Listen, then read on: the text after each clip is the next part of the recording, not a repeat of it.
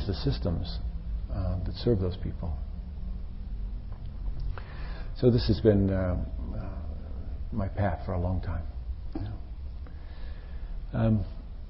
So what I'm curious about is how service shows up in your life. What way would you describe the way in which you are of service in the world? And I can imagine lots of different ways. Some of us are doing it as part of our professional work. Some of us do it as a volunteer. Some of us are serving in our families or communities in other ways. So I'd like to just get a sense of the many expressions of service that might be existing here in the room. So rather than my rattling on a lot longer, I'd actually like to get a sense from you. What ways are you of service in the world now? And maybe people could just say them out loud, just in a brief way. How do you serve in the world? Anybody want to say? This is not a hard question. Yes. I work with kids with autism and also provide a lot of support for those. Great. Physical, everyday. So you work with kids with autism and also support people in your community. Wonderful. Other people, what else do you do? How else do you be in service? Anybody want to say? I know this is the really hard part. If you thought I was going to talk for the whole evening, you're wrong. Yes, go ahead. You teach English as a second language. Beautiful. And literacy classes. Great. Somebody else. Let's hear some more. Yes, please. I'm a volunteer at Laguna Honda Hospital. You're a volunteer at Laguna Honda. Wonderful. Great. Somebody else. Yes. You offer massage to people who are dying. How about the teachers? Do you offer massage to teachers? Oh, good. I'd like to know about that. That's great. Okay. Somebody else. Well, how else do you serve? Yes, please. I'm a hospice nurse at Kaiser. You're a hospice nurse at Kaiser here in the city? No, over in East Bay. In East Bay. Okay, great. Someone else. Yes. I'm a nanny and I have 5 years for homeless people. These are my grandparents as much as I can. Beautiful. He's a nanny. He buys burritos for homeless people and visits your granny as often as you can. Ooh. Let them take care of that. Somebody else. Yes, please. I volunteer as a chaplain one afternoon a week at Laguna Honda. You do? You volunteer as a chaplain there? On all the wards? On 07. On 07. Okay, great. I know it well. Yes? I'm also employed as a volunteer chaplain at Laguna Honda. Oh, you are? Also a chaplain. Wonderful. That's great. Also a chaplain at Laguna Honda. Somebody else. I'm really also interested in the very everyday ways that we serve, like offering burritos to homeless people. What else? For some of us, it's our identity, really, the way we serve. Yes? I take my grandson one afternoon a week and shop for a friend who has a disability. Beautiful. So she takes her grandson one afternoon a week and shops for a person with a disability. Beautiful. Yes? I work at Martin DePore's soup kitchen. Oh, yeah. I've been here for 17 years. Oh, beautiful. I know it well. On my Thursdays. Yes. Martin DePore's soup kitchen she works in, serving soup and all sorts of things. Beautiful. Yeah. For me, actually, as I'm hearing people say this, I feel a kind of delight coming over me. I like that this is in our lives. Yeah. Beautiful. Anyone else? Well, how else do you serve? I work in neurosurgery, helping the surgeons keep from hurting people. And I teach that also. And I also support my wife, who's a therapist who works primarily with women with breast cancer. Beautiful. She needs someone to talk to. Yes, that's very good. That's a really important piece, listening, isn't it? That's the way we serve, isn't it? Good. Yes, please.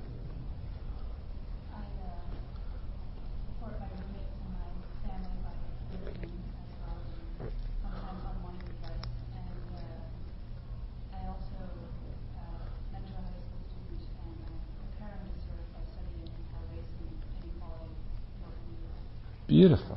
These are wonderful ways to serve. I appreciated that both of you mentioned listening as a way of serving, actually. Beautiful. Anything else? Yeah. Sorry. I work for Goldman Institute on Aging. Oh, you do? Providing service for the elderly to help them live independently. Beautiful. Beautiful. Working at the Goldman Center. They do great work there. Yeah. Someone else wanted to say something. Yeah. If you work for someone with developmental disabilities, you're just in a wheelchair. I also take a lot from my household. I'm trying to be a nurse. Beautiful. These are great things. I don't know if you've noticed yet, but I noticed that somebody has been left out. And no one has described service to ourselves. It's funny, isn't it? We think about service always as the other guy, the other person, or someone else. How do you serve yourself? Anybody want to say?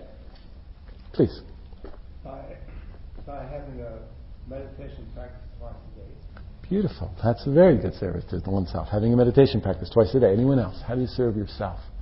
Yes. She says she comes here. Yes, good. You wanted to say something?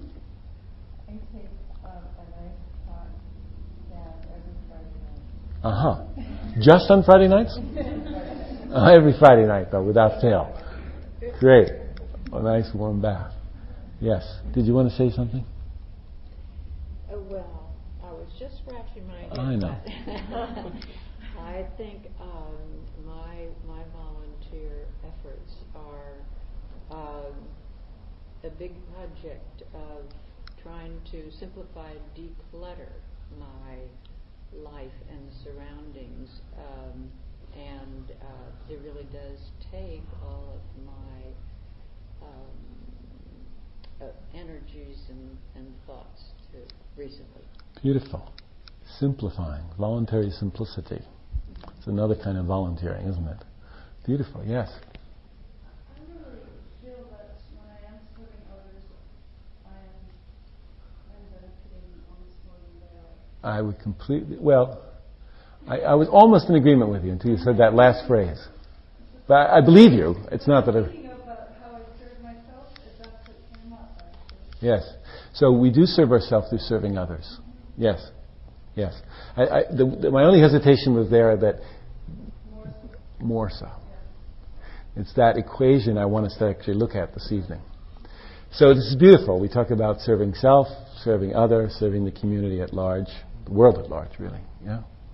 Beautiful. Yes? I just want to say kind of the opposite. Like, I think about trying to take care of myself so that I can treat other people. Like, on stage, like, tiny interactions so I can treat them well and do something with them. So by, like, meditating or taking time for myself, then I can be a more positive person who interact with. Beautiful. That's great.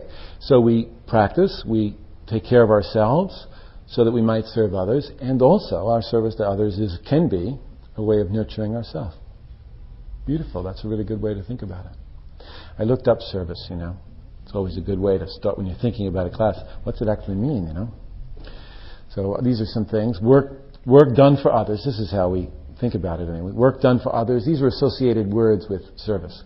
Work done for others, armed services, a department in a hospital, a facility providing the public with something of use, serving food, a set of dishes or utensils, copulation with a female animal. That's a big one. Serving a writ or a summons, a duty, an application, servitude. Then I just started thinking about this, and I thought, service a debt, service guarantee. These are associations I have with this word. Service charge. A service person, a service dog, service station, serviette, service entrance, service elevator. How many of you took that service elevator? Silver tea service, a file server. You know about those. Serve a mass, catering services, butler services, our men and women in the service. Service road. There's even a service tree. Did you know that? Computer service, superior service, diplomatic service, serve a tennis ball, and my favorite, actually, service as a spiritual path, actually. That's how I think of service. Service as a spiritual path, so it's service with a big S. Yeah? I suggested those of you who read the materials before we got here, that we to encourage you to take a look at Ram Dass and Paul Gorman's book, How Can I Help? It's a terrific book, and I suggested it because I really actually think it's a kind of watershed work, and it's incredibly ethically important to those of us who are involved in the territory of service.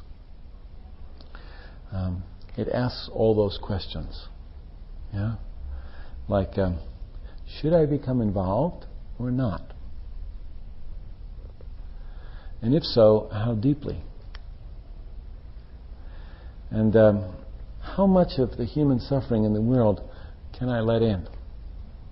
And what do I do to block its entrance? What are my favorite strategies for keeping suffering at arm's length? Is it pity? Is it my sense of do I abstract suffering? Do I know it? You know, I know it, so I don't have to deal with it. And also in this book, in the book, he talks about something, he actually talks about mindfulness practice as a kind of, well, I call it a lubrication for service. Yeah?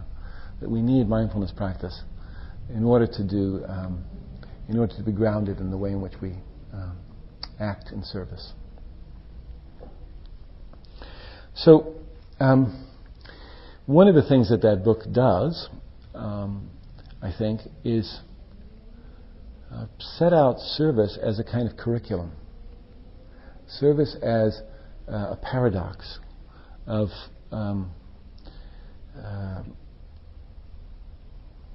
unanswerable questions, actually. Unanswerable questions.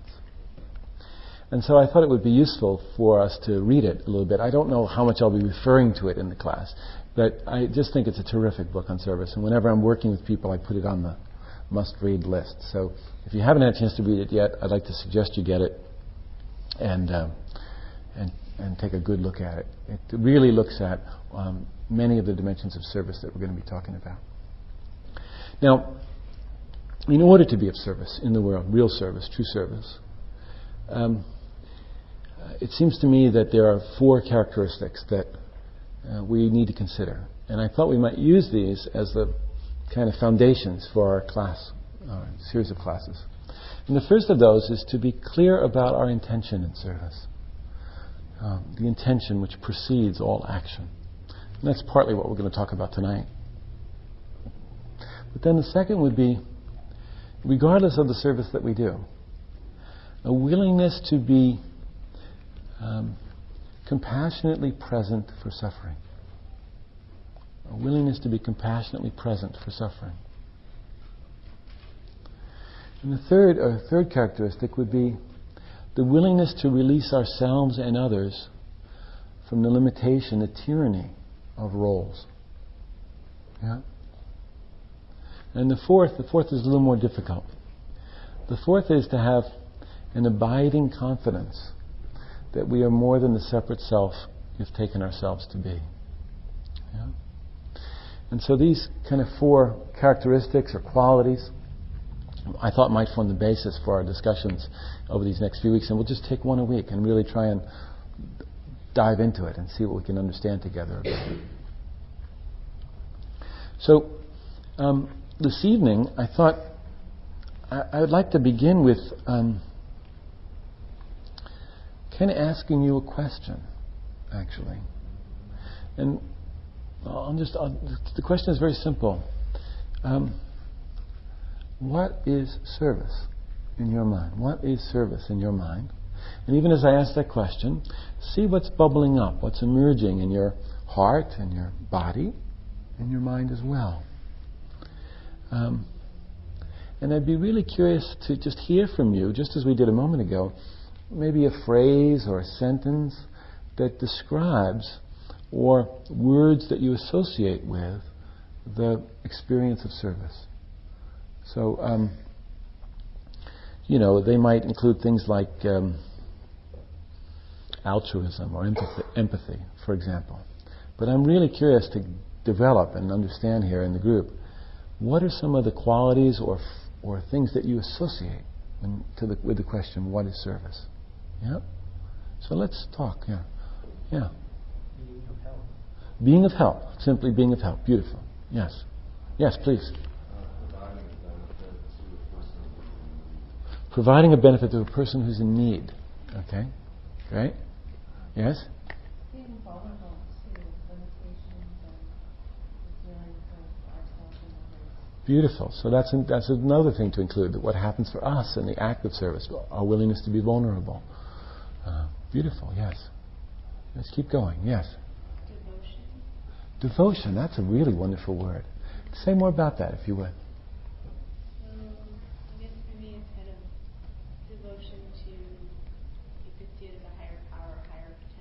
Yes. Yes, beautiful. And that's an important element for you in service. Yeah. So we have the word seva in the Hindu tradition, actually, which is really service as a spiritual path, really. Beautiful. Yeah. Go ahead. Yeah. Friendship. Ah, that's a really good one. What do you mean? Uh-huh. And I think that it's essential to our relationship that our friend is not just, in some ways it would be easy to say, I find myself looking into a person who's stable, or like that, or younger maybe. Yeah, yeah.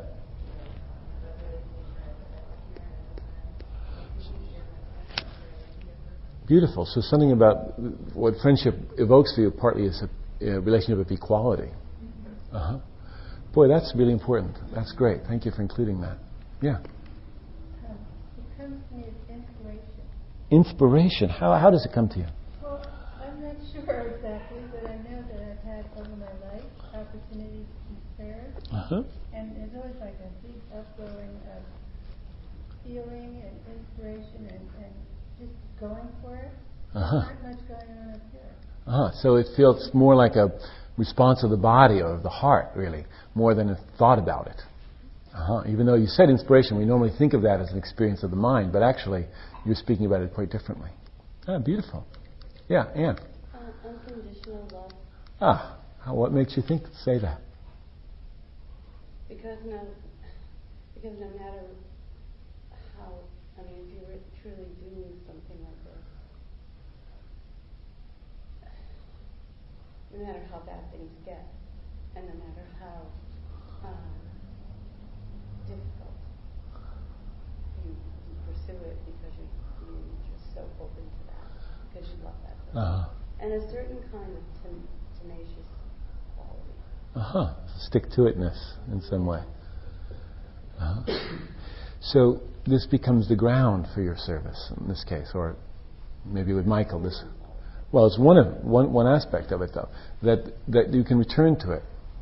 It's what you call unconditional love, or yeah, I call it no matter how, when a person is suffering and and a lot of pain, yeah, they can be very, no matter what is said to you or what is done to you, you still love it. Yeah, beautiful. Lately, I've been talking about unconditional love as undying love. It feels real to me. I mean, I do have conditions sometimes in my love, but with someone I love, like with you and Michael. But the love doesn't die. It's just really steady. Yeah, even if sometimes it shows itself through the conditions of, through the sets of conditions of my personality. There's the love anyway. Yeah, beautiful. Yeah, please, yes. Go ahead. Both of you are going to get a chance, so it doesn't matter. When I'm doing the greatest service with someone, I'm being non-judgmental. That's a quality aspect of true service. Mm-hmm. True service, yes. Beautiful. Non-judgment, yes. I think an aspect of my more intellectual service is making a relationship that's already there, conscious and deliberate. Ah, that's interesting. I think of ritual actually as a way in which service, a form in which service takes shape. And one of the things I think about ritual is that it's making explicit a truth which is already there. in a way. And in a sense, that's what you're suggesting in the relationship. You're attending to something that's true, that's already there. Yeah. And in your relationship with the other person. Beautiful. Yeah. Start off with pride myself, I guess, beginning of service, and feel that there's always a little distance, and then one to help out from the certain separation, you just kind of goes away and see the oneness and everybody's ah, now we're getting still deeper. So you're pointing to something else, some kind of oneness or unity, we might say, that you maybe don't see initially, but evolves in the process of service.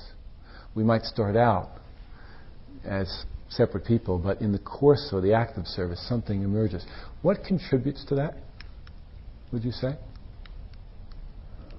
What happens?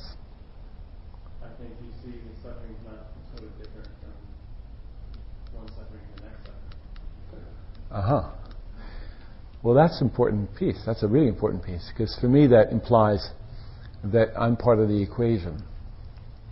In other words, that I'm willing to see my own suffering, and then I see the suffering of the other, and then I understand, oh, this is the same suffering.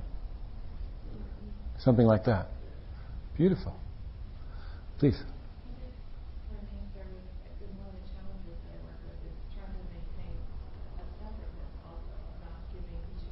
Uh-huh.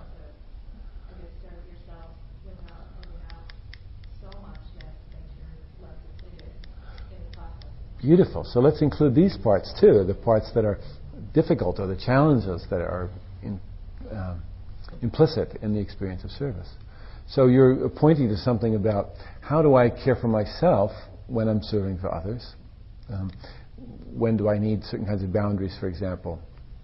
Or how can I respect my own limitations? Yeah? And when I disrespect them, am I really still being of service? Yeah, that's great. So yeah, please. Two things come to mind. One is just continually opening the heart and barriers continuing to come down between others, and also just making an offering. Making an offering, that's a really nice way to say it. How do you mean?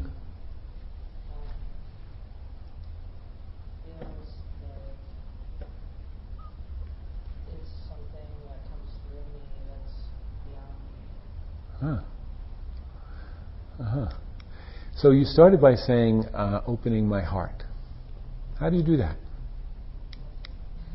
Actually, all meditation practice feels like some level of opening. So your meditation practice is a vehicle for doing that, or way. I mean, likewise the service also. I mean, they work together. Mm-hmm. That's how I came into meditation practice was through the initial opening my heart. That was yeah. So we often talk about opening the heart, and I think we generally understand what this means. But you pointed to another aspect of it, which is important, which is that it's actually the dissolving of the obscurations, the dissolving of, we could say, the armoring around the heart, so that the heart's natural compassion and love and joy and equanimity can come forward. Yeah, beautiful. You wanted to say something in the back. Sharing your skills. Oh, this sounds like Krishna and Arjuna. So, serving but without being attached to the results. How do you do that? I think by remaining present and not having expectations, being open to the possibilities of every moment. Uh-huh. Having a preconceived notion of what you're going to achieve, what you will accomplish. Remaining present so that yeah, beautiful. So there's a way that we bring ourselves to the experience with our clear intention and wholesome desire to be of service, but there's a way in which we're not using that to drive an agenda, to push for a particular outcome in some way. Beautiful. And the way in which you sounds like you monitor that, I'm going to use that word, is by staying present. And what do you mean by that? Well, I think if I have an expectation that I'm going to feel a certain way or have a warm, lovely feeling in trying to do something, Yeah. It ends up not the picture perfect Hallmark car. Uh-huh. You know, I can suddenly shut down and make myself inaccessible to learning or experiencing what really happened and what good actually could have come from. Yeah, very good. Yeah. Yeah, because we get, the mind becomes contracted, the heart gets contracted, and we actually can't see. We literally can't. We blind ourselves to possibilities that we, you know, we can no longer see possibilities that exist. We've narrowed the scope of our vision. Beautiful. Yeah, I'm loving this discussion. Who else wanted to say something? Yeah. To me, it seems like a lot of it is listening, as well as listening and asking. Huh. How can I help? Uh huh. That sounds like a good name for a book. Really listening to the answer in a respectful way and going back to sort of like non-judgmental way. And responding according to what the answer is and not always according to where we identify the need. Right. Beautiful. Yeah, that's, I'm so glad you brought this up because, well, it's one of the things I want to talk a little bit about this tonight, but it's one of the great confusions between helping and serving. And I'll address this later. But, you know, one is really driving a particular need and is arriving oftentimes out of our expertise as opposed to trying to serve what's emerging in the given situation. And the latter uses everything. But the first, kind of what we were suggesting a moment ago, it becomes very narrow. It's a very, very narrow track. We stop being a conduit, as somebody mentioned earlier, for all that's here to support the act of service and get fixated on a particular outcome or methodology. Oh, great. What came up for me was that silly Nike slogan, just do it. Uh-huh. And I think of the pile of dishes and pots and pans after a dinner party. And you're just like, oh God, I got to do all these dishes. That's a servant's job, after all, right? Oh yeah. And then I realized, hey, if I just do them, the warm water feels good. Yeah. There's the satisfaction of turning this pile of mess into a nice, clean stack of dishes, and the next thing you know, they're done, and you're back home. Yeah, good. It's a servant's job. That's really good. My father was a chauffeur, and so we were the help. We were the help. I didn't mind being the help at all. Was kind of good. We were much happier than the people we were helping. Someone else in the back wanted to say something. Yes? What's coming up for me is trust. Ah. And both trusting the call to service, trusting what I'm offering as service, uh-huh. As service. Yes.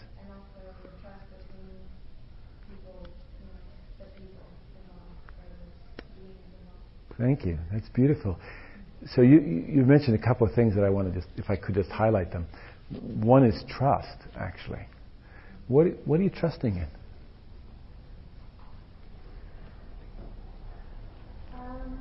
Go ahead. You know.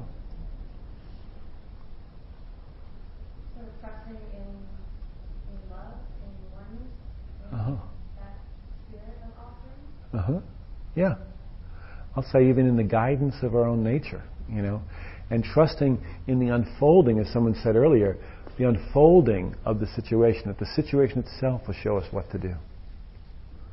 But you used another word that I wanted to highlight, and that's calling. You said calling. That's a big word. It's one of the subjects I was hoping we might get to tonight, actually. So let's just bracket that and remember calling. By the way, I might ask you about that a little bit later, if that's okay. Yeah, good. Yeah, what else? Confidence in myself. There have been a lot of situations where my help was not asked for. I saw that I had something to offer, and maybe even in situations where I was kind of getting my nose in other people's business, that actually really was very necessary to help.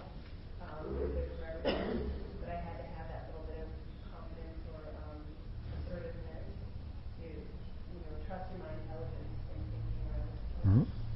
So confidence in past experience, that's part of it, our expertise, those things alone won't be enough, but they are part of the equation.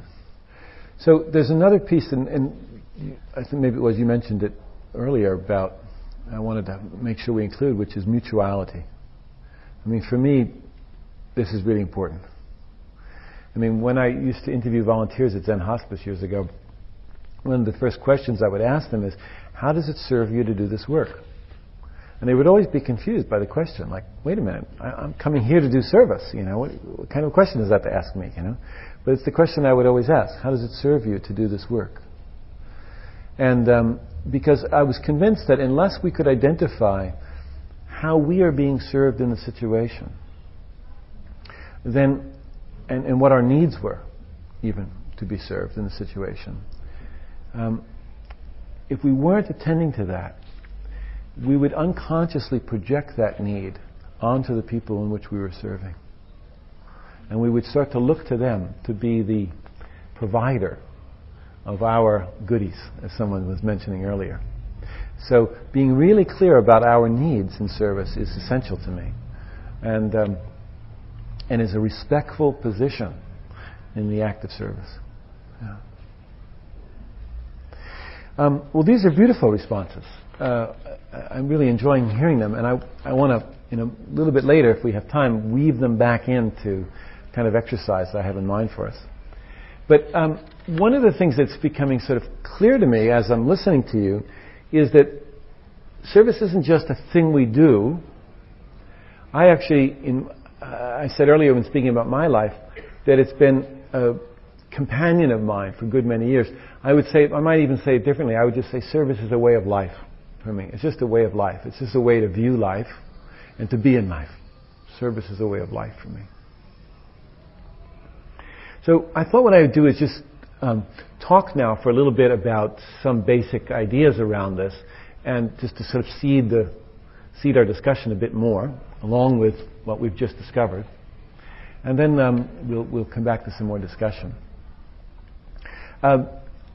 Years ago I discovered a quote that has stayed with me for many, many years, and I love very much. And it's by the great Indian poet and novelist, writer, Tagore. And he said very beautifully, "I slept and dreamt that life was joy. I woke and found that life was service. I acted, and behold, service was joy." It's a beautiful teaching. So how many of you are parents in the room?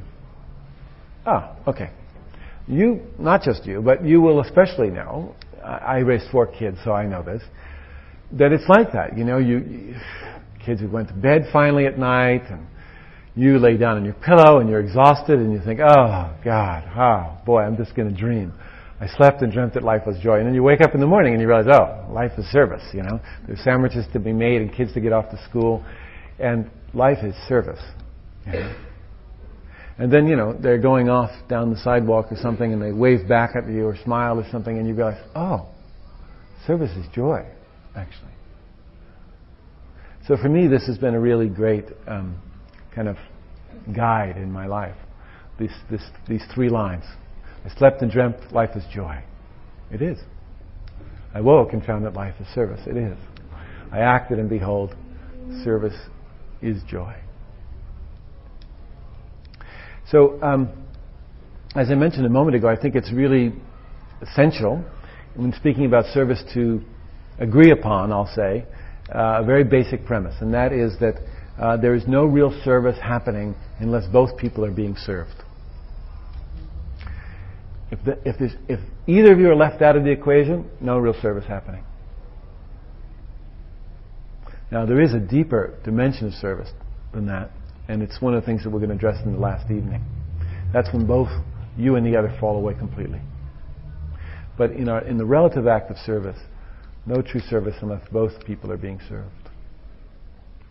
You know, at Zen Center, San Francisco Zen Center, there's a well-known, there's a ceremony when an abbot is installed. It's a big deal. You know, it's called the Mountain Seat Ceremony, and they build this big high platform with these stairs, and the abbot to be has to climb up the stairs, symbolically climbing the mountain, you know, and he or she sits at the top of this very high platform, and then students or colleagues come forward to ask them questions, in effect to question them, to determine whether or not they have the wisdom and compassion to lead the community.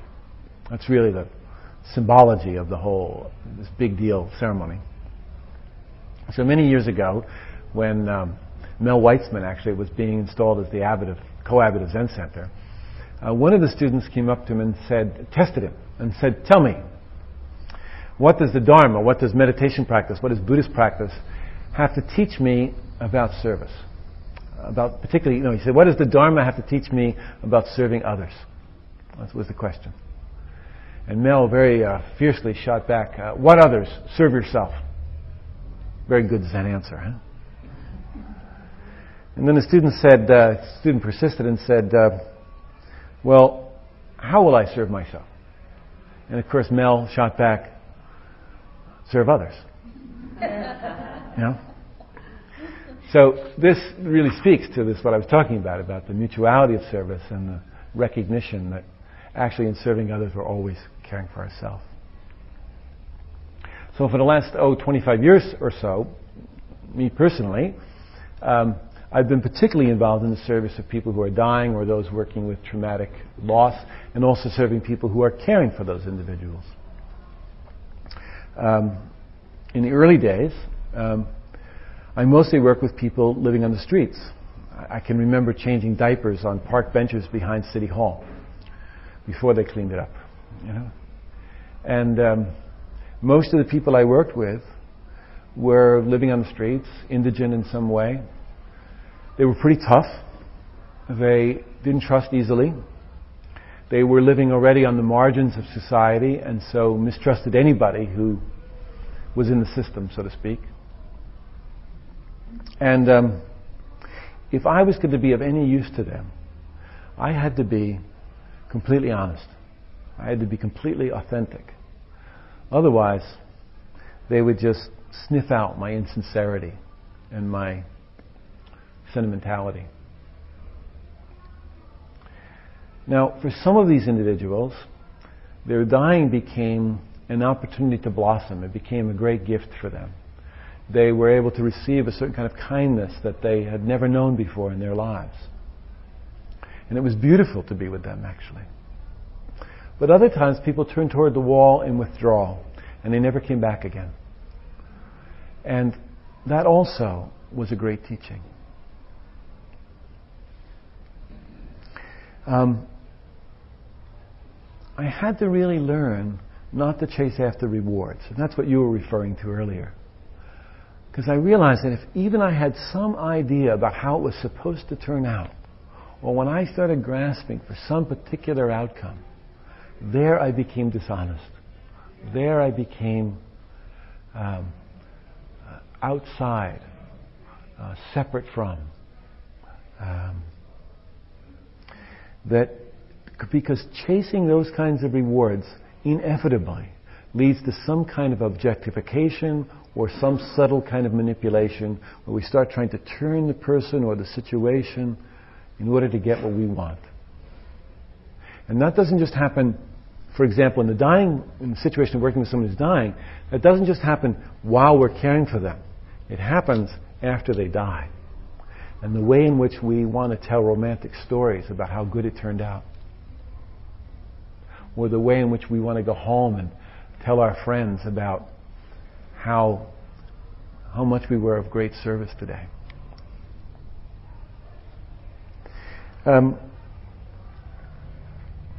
When I was able to act with this kind of honesty and authenticity, then the people I worked with, I became trustworthy for the people I worked with. Then they understood that we were both in the soup together. You know? It wasn't me riding in on a white horse, you know, the good guy. We were both literally in the soup together.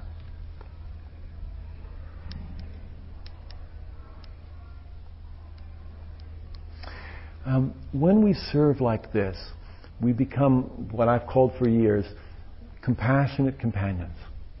That's really what we are in the act of service, compassionate companions, whether we're companioning an individual, an animal, the environment, or a whole country. The word compassion is often, you know, misused, actually. I think of compassionate conservatism. You know, this is the way we've bastardized this particular word. But the word is generally understood to be suffering with others, suffering with others. And it's the little word with in the middle which seems so important to me in this whole definition, because the with seems to imply, to me anyway, a certain kind of intimacy, an intimacy with myself and with the other that I'm serving. And it's through that intimacy that actual true service occurs. And companion, the word companion is usually understood to be one who travels with another. Yes, one who travels with another. And for me, this implies a certain kind of belonging, actually, that we belong together. We're on this trip together. We're on this journey together. And we're just simply accompanying each other. Reb Anderson, who used to be the abbot of San Francisco Zen Center, said it very beautifully one evening. He said, we're simply walking through birth and death together, holding hands. That was a great way of describing the act of service, I thought. So one of the wonderful things about working with the people that I worked with for many years is that it caused me to really always question the ways in which I might separate myself from others. Somebody was talking earlier about their work with racism, for example. You know, I'd be on the street working with indigent folks. They were black, I was white. They shot heroin, I didn't. They lived on a park bench, and I paid a ridiculous amount of money for rent. They were alone, and I raised 4 teenagers. On the surface, we could appear very, very different. And yet somehow in the intimacy of the work that we were doing together, we found a meeting place. We found a place, often, of no separation. We found not only our differences, but also the places where we met.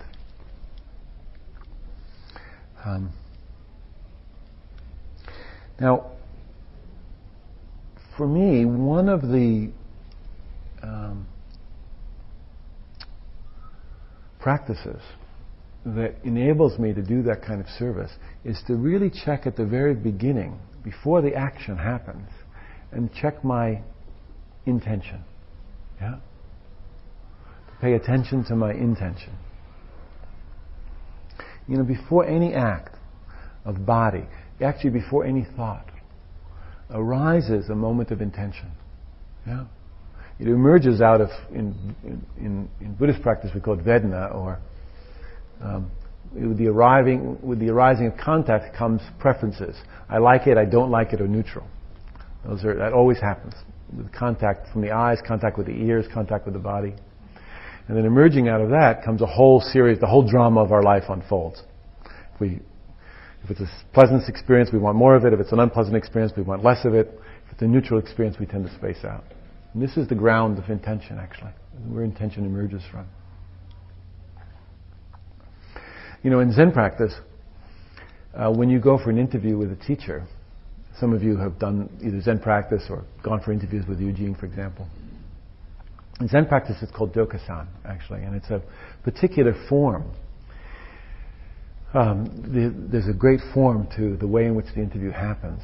But very broadly speaking, the student is really instructed to gather himself or herself outside the door and to come into very immediate contact with where they are in this particular moment. Not so much about their question, you know. In Zen practice, the student has to come fully and completely into the moment so that when he or she enters the door, she doesn't know what's waiting for them on the other side.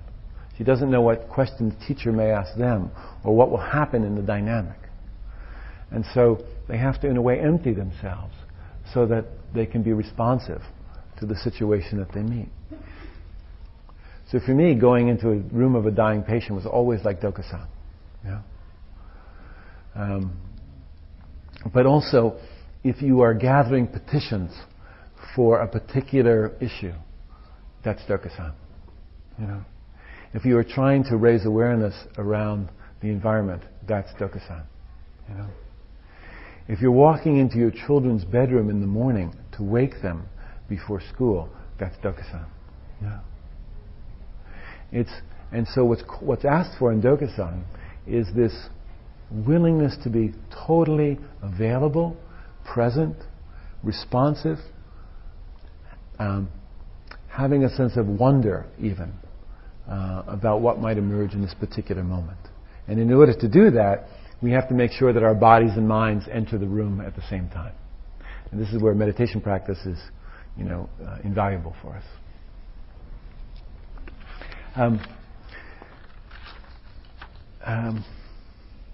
My friend Angela Zarian, she says, in such moments, we have to cultivate our curiosity so that it's greater than our criticality, actually.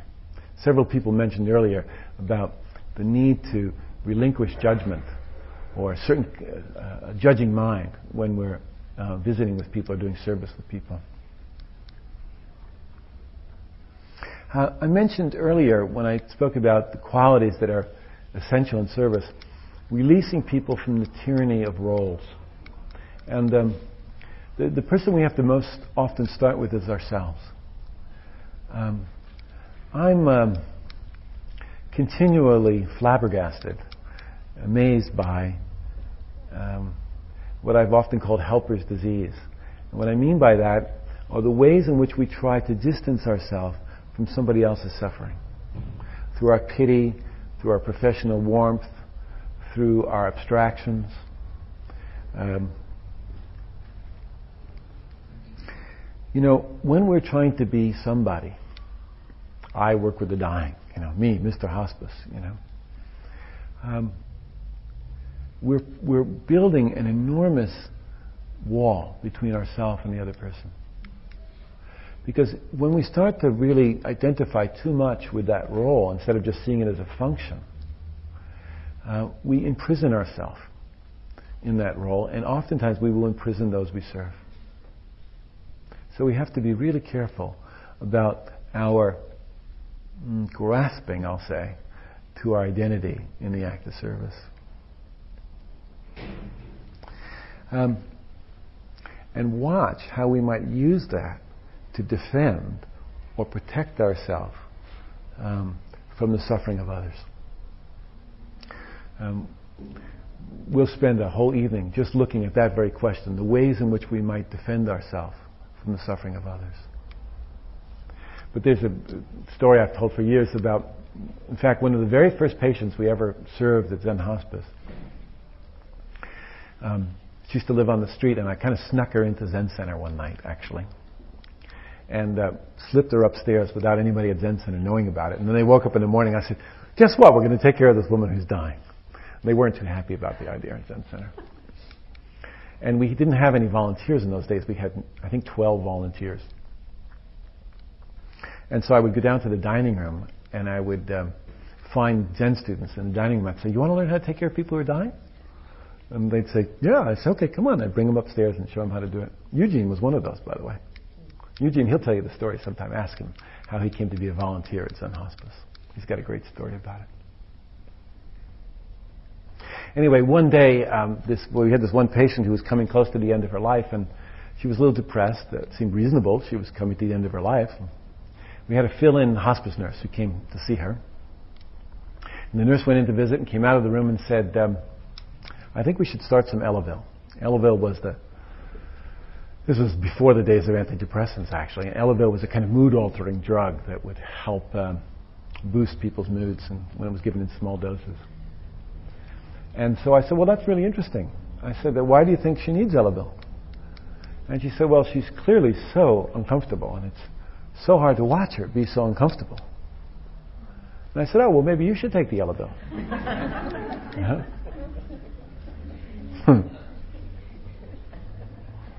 So the attachment to the role of helper is pretty old in most of us. No matter what form our service takes, if we're not really careful, it will imprison us. Now I want to just outline one or two more ideas and I'll stop. These are kind of fundamental, I'll say, to our discussion, so I think it's useful to frame them at the beginning. For years I've shared with people a beautiful description that my friend Rachel Naomi Remen often describes service, which for me is one of the most eloquent descriptions I've seen in years, or over the years rather. And she says basically, service is not the same as helping.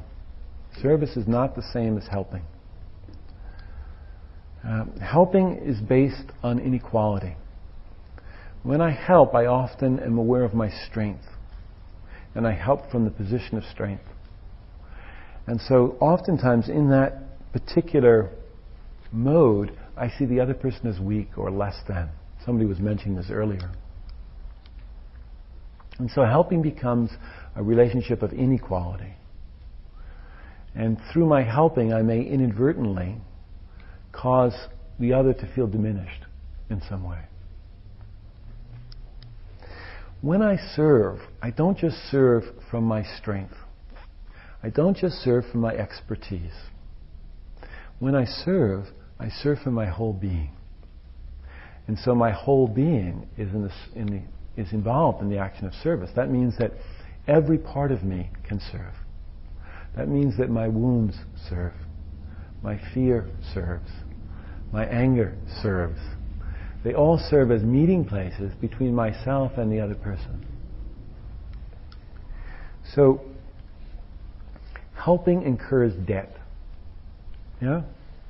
When I help you move your apartment, your stuff to a new apartment, then you owe me one, huh? But the experience of service, the aftertaste, I'll say, of the experience of service is one of gratitude, actually. It feels entirely different.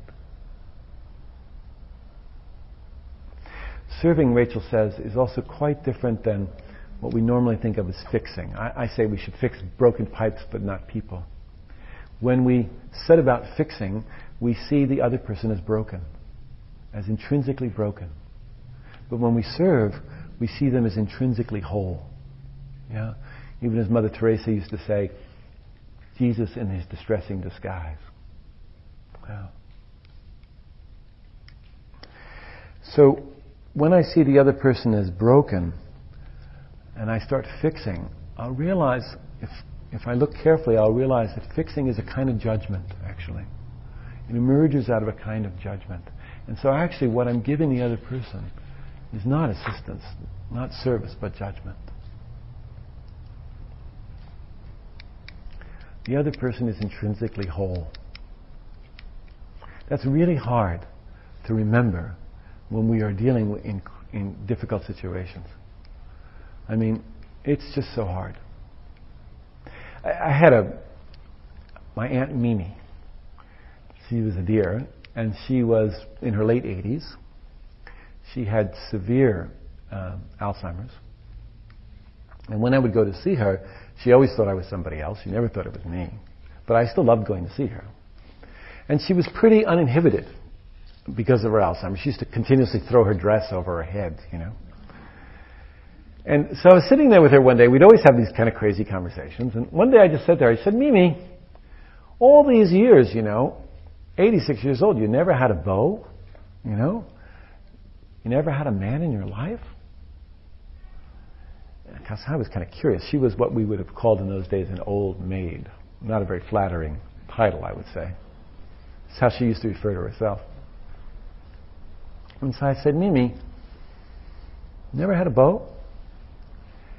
And the most amazing thing happened. She sat up in her chair, folded her arms like this, and said, some questions are too personal to ask.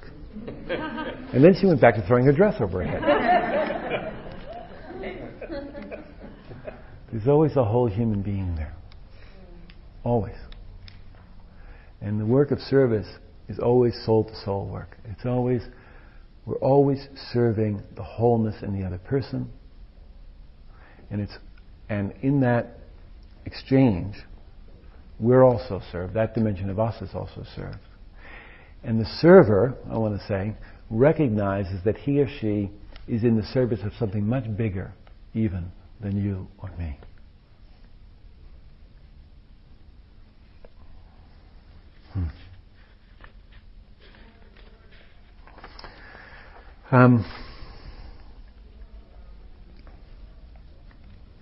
You know, in Buddhist cosmology,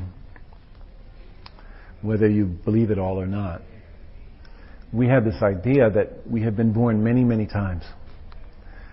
And even if you only accept it as a metaphor, in that cosmology, being born many, many times, we've all been born as each other's mothers and fathers and sisters and brothers. Yeah. And so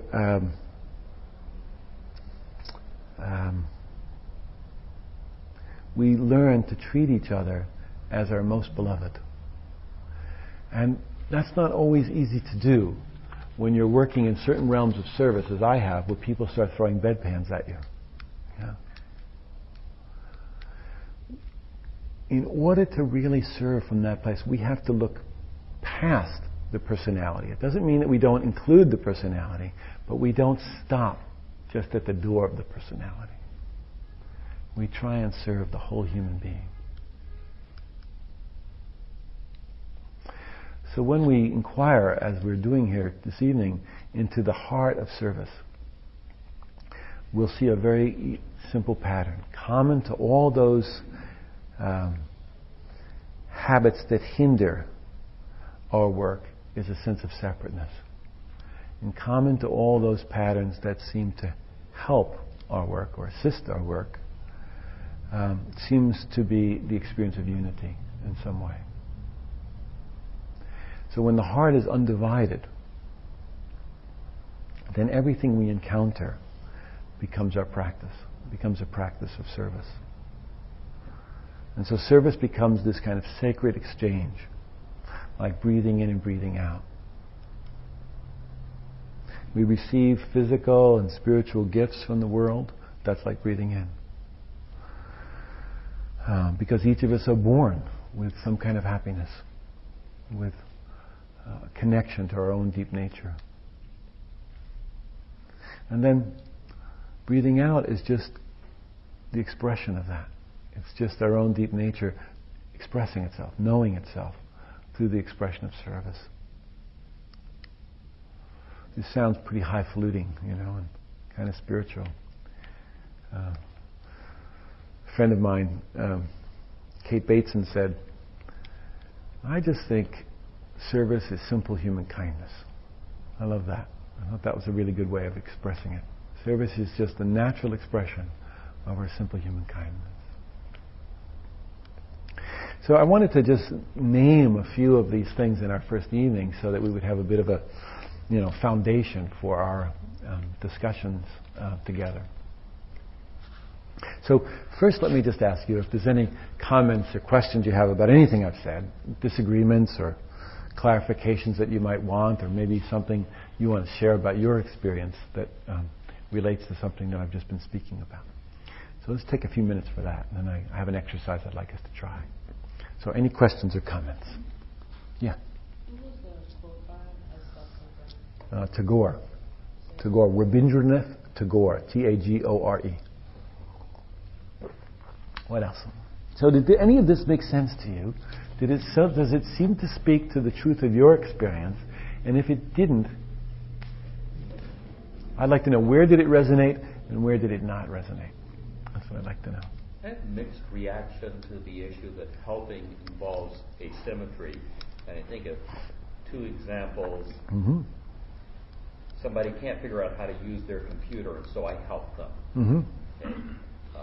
Another is somebody can't push their car up the hill, and neither could I. But mm-hmm. together, we can. We could do it. I help them, and so together we accomplish something different. There's an asymmetry in one and not in the other. Mm-hmm. Yeah, we use it. Same term. Yeah.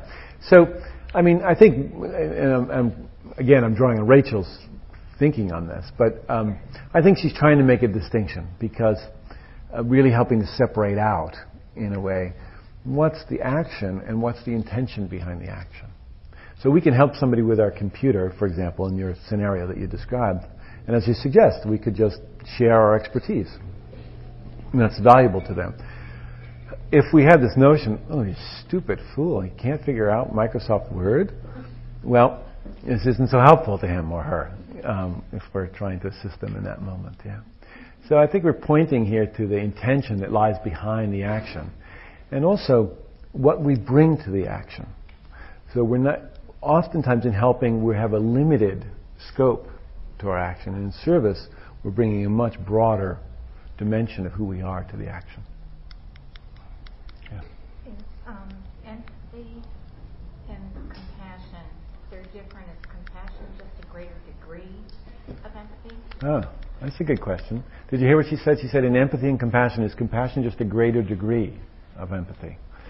It's a deeper dimension, not of empathy, but of our being. It's one of the subjects I really want to talk about when we talk about suffering. Empathy is oftentimes, I often say, we build an empathetic bridge to the other person's experience from our experience. So we have something in our history, for example, or a woundedness in us that resonates, if you will, with the woundedness in the other person, and so we can empathetically respond to them. We feel at one level we have sympathy, and then we have empathy, and then we have compassion. So this is an extraordinarily valuable element, empathy. I don't want to give the impression that it's not essentially important. Carl Rogers once spoke about empathy as, it was beautiful actually, he said empathy is the willingness to enter the private perceptual world of the other and move about it delicately. It's a very beautiful expression. He said it's a willingness to look at what frightens the other most without being lost in our fear. And he said, we do this by temporarily leaving our world and entering their world, confident that we can return to our world whenever we need to. Yeah? Beautiful expression. Now, inherent in that, though, even in the way Rogers described it, which is the most inclusive way I've ever heard empathy described, there's still I and other. There's still, you're the hurt one, I'm the less hurt one, and somehow... And there's a value in that, but there's still I and other. In compassion, true compassion, this I and other dissolves.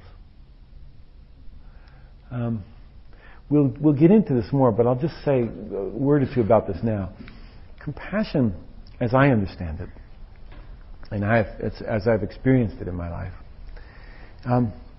we often think about compassion as kind of emotional support or good counsel or these kinds of ideas. And at its deepest sense, what compassion does, it's a deep dimension of our own nature that in a way snuggles up really close to suffering. Compassion wants to be with suffering. And while it's sometimes, just by its presence, relieves suffering, that isn't its primary task. And it's interesting because in Buddhism we often speak about compassion or the Bodhisattva vow as relieving suffering. And what people understand sometimes is relieving